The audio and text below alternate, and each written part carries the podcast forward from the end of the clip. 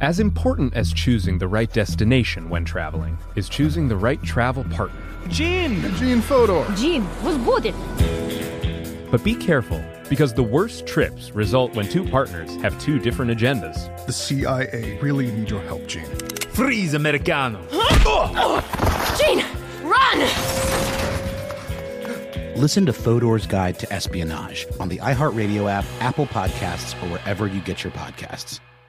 Hey, I'm Jay Shetty, and I'm the host of the On Purpose podcast. And I had the opportunity to talk to one of Hollywood's major icons, Michael B. Jordan. In our conversation, Michael shares the highs, the lows, and everything in between, offering a genuine glimpse into his world. The closest to getting what you want is always the hardest. People give up right before they get what they've always wanted to get. Listen to On Purpose with Jay Shetty on the iHeartRadio app, Apple Podcasts, or wherever you get your podcasts. The Therapy for Black Girls podcast is your space to explore mental health, personal development, and all of the small decisions we can make to become the best possible versions of ourselves. I'm your host, Dr. Joy Harden Bradford, a licensed psychologist in Atlanta, Georgia, and I can't wait for you to join the conversation every Wednesday. Listen to the Therapy for Black Girls podcast on the iHeartRadio app, Apple Podcasts, or wherever you get your podcasts. Take good care, and we'll see you there. I'm Stephanie J. Block. And I'm Mary Lee Fairbanks. And we host Stages Podcast. Binge close to 100 episodes. Hear the inside stories from backstage and behind the scenes as we go beyond the resume and into the heart of creativity and what it really takes to be in the business of show business. Don't miss our chats with the season's Tony nominees. If you love theater and entertainment, you are going to love Stages Podcast. Subscribe to Stages Podcast wherever you listen to your podcasts and visit us at stagespodcast.net. Hello, everyone. It's Eves checking in here to let you know that you're going to be hearing two different events in history in this episode one from me and one from Tracy V. Wilson. They're both good, if I do say so myself. On with the show. Welcome to this day in history class. It's July 22nd. Selman Waksman was born on this day in 1888, and he's credited with the discovery of the antibiotic streptomycin but there is some debate about whether that credit is completely deserved. Selman Waksman was born to a family of devout Jews near Kiev in what's now Ukraine, and his family moved to the United States to escape persecution. He became a United States citizen in 1916. After getting a PhD from the University of California at Berkeley, he returned to Rutgers University, where he had gotten some of his earlier degrees, where he became a professor of microbiology. He also became the head of the microbiology department when it was founded in 1940, and a lot of his work had to do with soil bacteriology.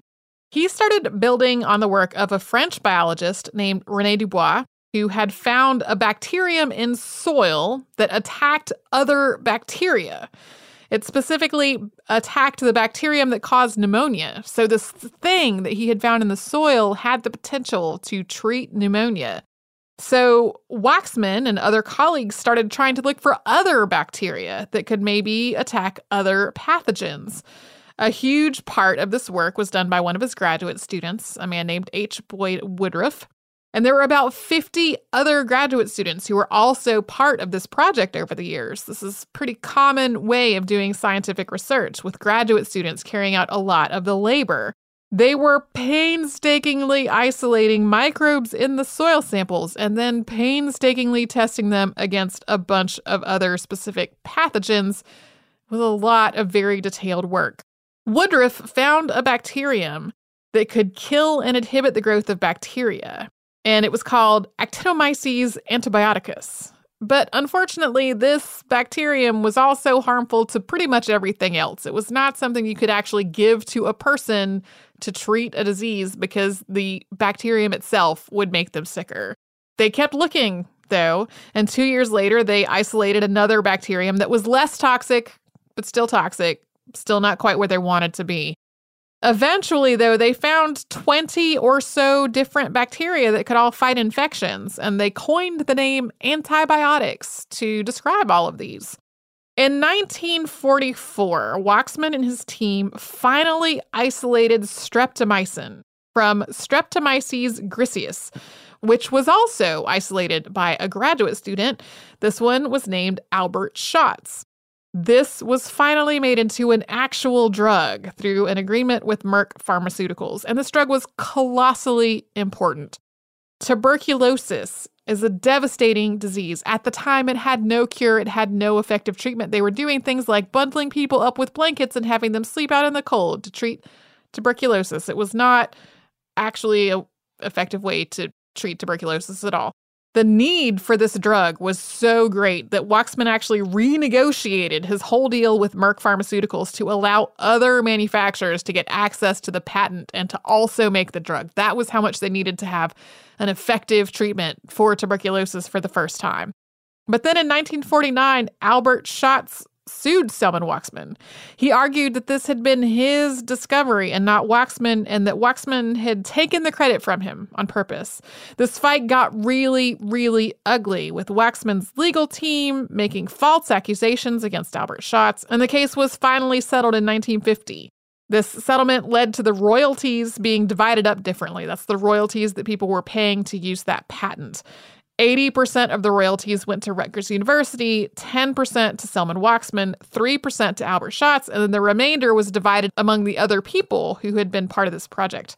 Selman Waksman was awarded a Nobel Prize for all this in 1952, and although Albert Schatz was named in the speech, he was not named in the award. It is still not completely clear exactly what happened here. It is extremely typical for graduate students to carry out a lot of work on their professors' projects. There's a whole debate that's a legitimate debate to be had about that system and whether it is just. Opinions are divided, though, about whether this specific case is just how it went in science programs and in graduate schools, or whether Waksman really did do something wrong. You can learn more about this and all of the debate in the July 13th, 2017 episode of Stuff You Missed in History Class. And you can subscribe to This Day in History Class on Apple Podcasts, Google Podcasts, and wherever else you get your podcasts. Next time, we will take a look at a Cold War era revolution.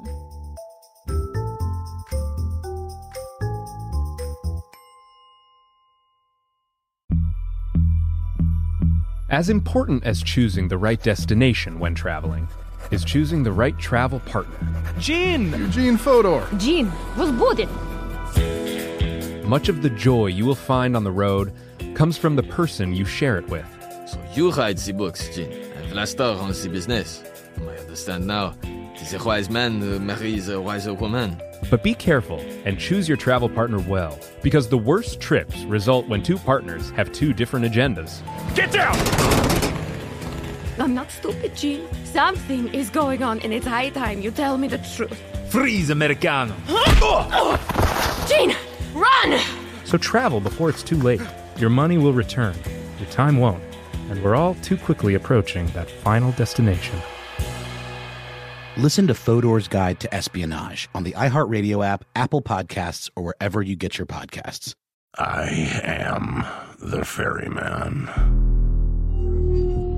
In the shadows of the afterlife, the Ferryman of Souls guides America's most influential spirits to their eternal rest. Where are you taking me? Are you death? This road is not on any map.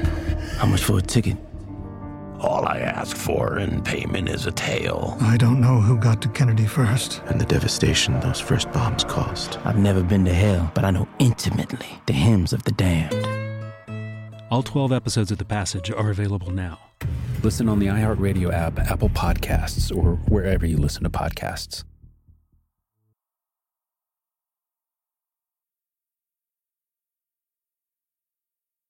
Hey, I'm Jay Shetty, and I'm the host of On Purpose. On Purpose's mission is to create impactful conversations to help you become happier, healthier, and more healed. This week, I talked to Tiffany Haddish in a hilarious, deep, thoughtful interview where we dive into family trauma, grief, sobriety, love, and dating. You'll be laughing, crying, and have so many impactful takeaways after this interview. I had this, like, you know, homie lover friend for a long time. He's very disrespectful to me, very kind of messed up to me. But in my mind, we could get married. We had the most beautiful babies. He handsome, I'm pretty.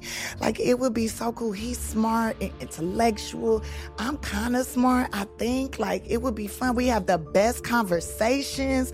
Like, we have fun, but then he would treat me like crap. Listen to On Purpose with Jay Shetty on the iHeartRadio app, Apple Podcast, or wherever you get your podcasts. Trust me, you won't want to miss this one.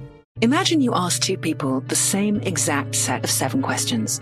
I'm Minnie Driver, and this was the idea I set out to explore in my podcast, Minnie Questions. This year, we bring a whole new group of guests to answer the same seven questions, including actress and star of the mega hit sitcom Friends, Courteney Cox. You can't go around it, so you just go through it. This is a roadblock. It's gonna catch you down the road. Go through it, deal with it. Comedian, writer, and star of the series Catastrophe, Rob Delaney. I shouldn't feel guilty about my son's death. He died of a brain tumor. It's part of what happens when your kid dies. Intellectually, you'll understand that it's not your fault, but you'll still feel guilty. Alt rock icon, Liz Phair. That personal disaster wrote Guyville. So everything comes out of a dead end. And many, many more. Join me on season three of Minnie Questions on the iHeartRadio app, Apple Podcasts, or wherever you get your favorite podcasts. Seven questions, limitless answers. Welcome back to This Day in History class, where we reveal a new piece of history every day.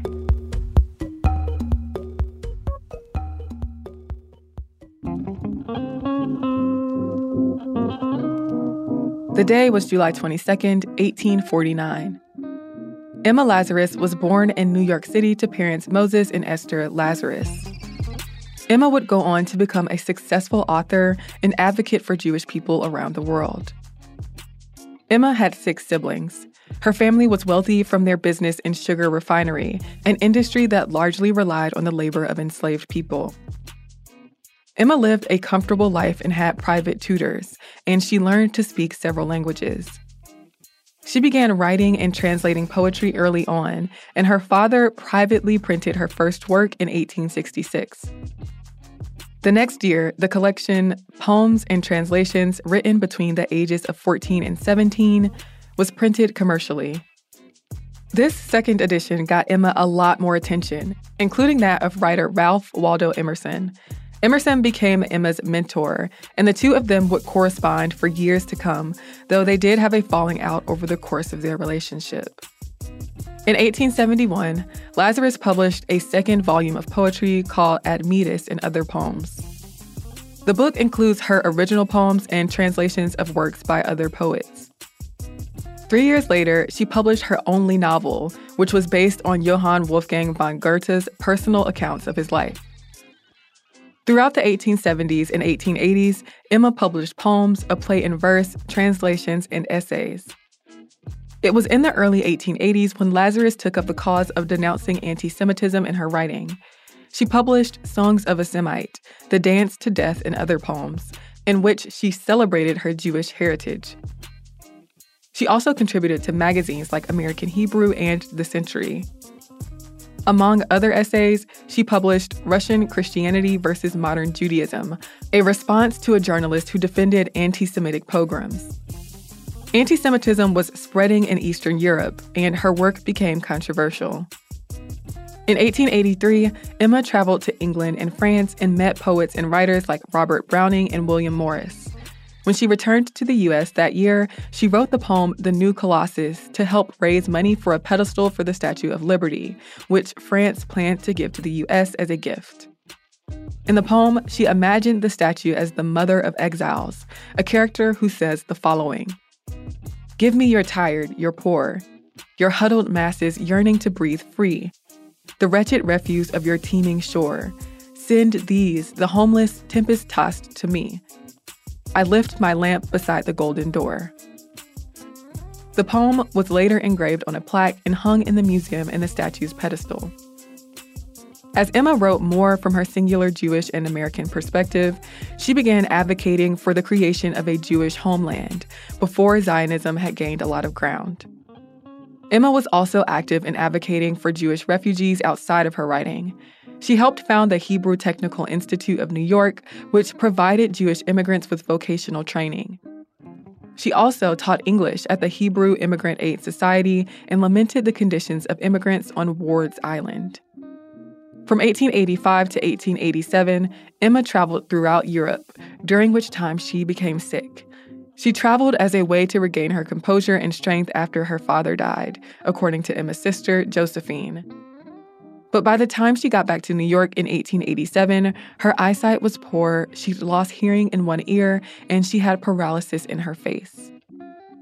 She died in November of 1887 at age 38, probably of Hodgkin's lymphoma.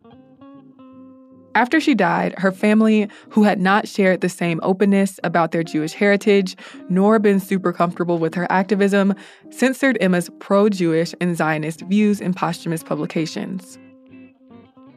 I'm Eve Jeffcoat, and hopefully you know a little more about history today than you did yesterday. If you'd like to learn more about Emma, you can check out the episode of Stuff You Missed in History class called Emma Lazarus. The link is in the description. You can find us on Twitter, Instagram, and Facebook at TDIHC Podcast. Thanks again for listening, and we'll see you tomorrow.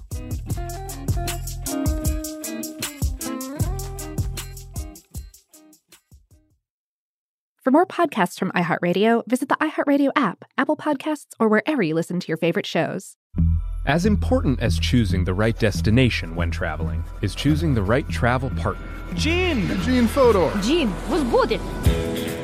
But be careful, because the worst trips result when two partners have two different agendas. The CIA really need your help, Gene. Freeze, Americano! Gene, run! Listen to Fodor's Guide to Espionage on the iHeartRadio app, Apple Podcasts, or wherever you get your podcasts. Hey, I'm Jay Shetty, and I'm the host of the On Purpose podcast.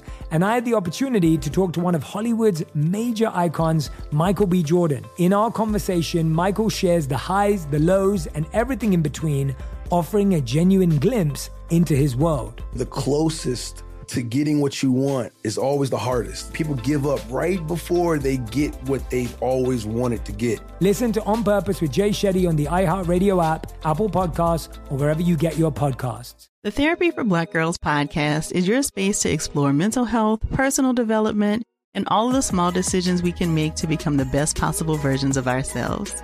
I'm your host, Dr. Joy Harden Bradford, a licensed psychologist in Atlanta, Georgia, and I can't wait for you to join the conversation every Wednesday. Listen to the Therapy for Black Girls podcast on the iHeartRadio app, Apple Podcasts, or wherever you get your podcasts. Take good care, and we'll see you there.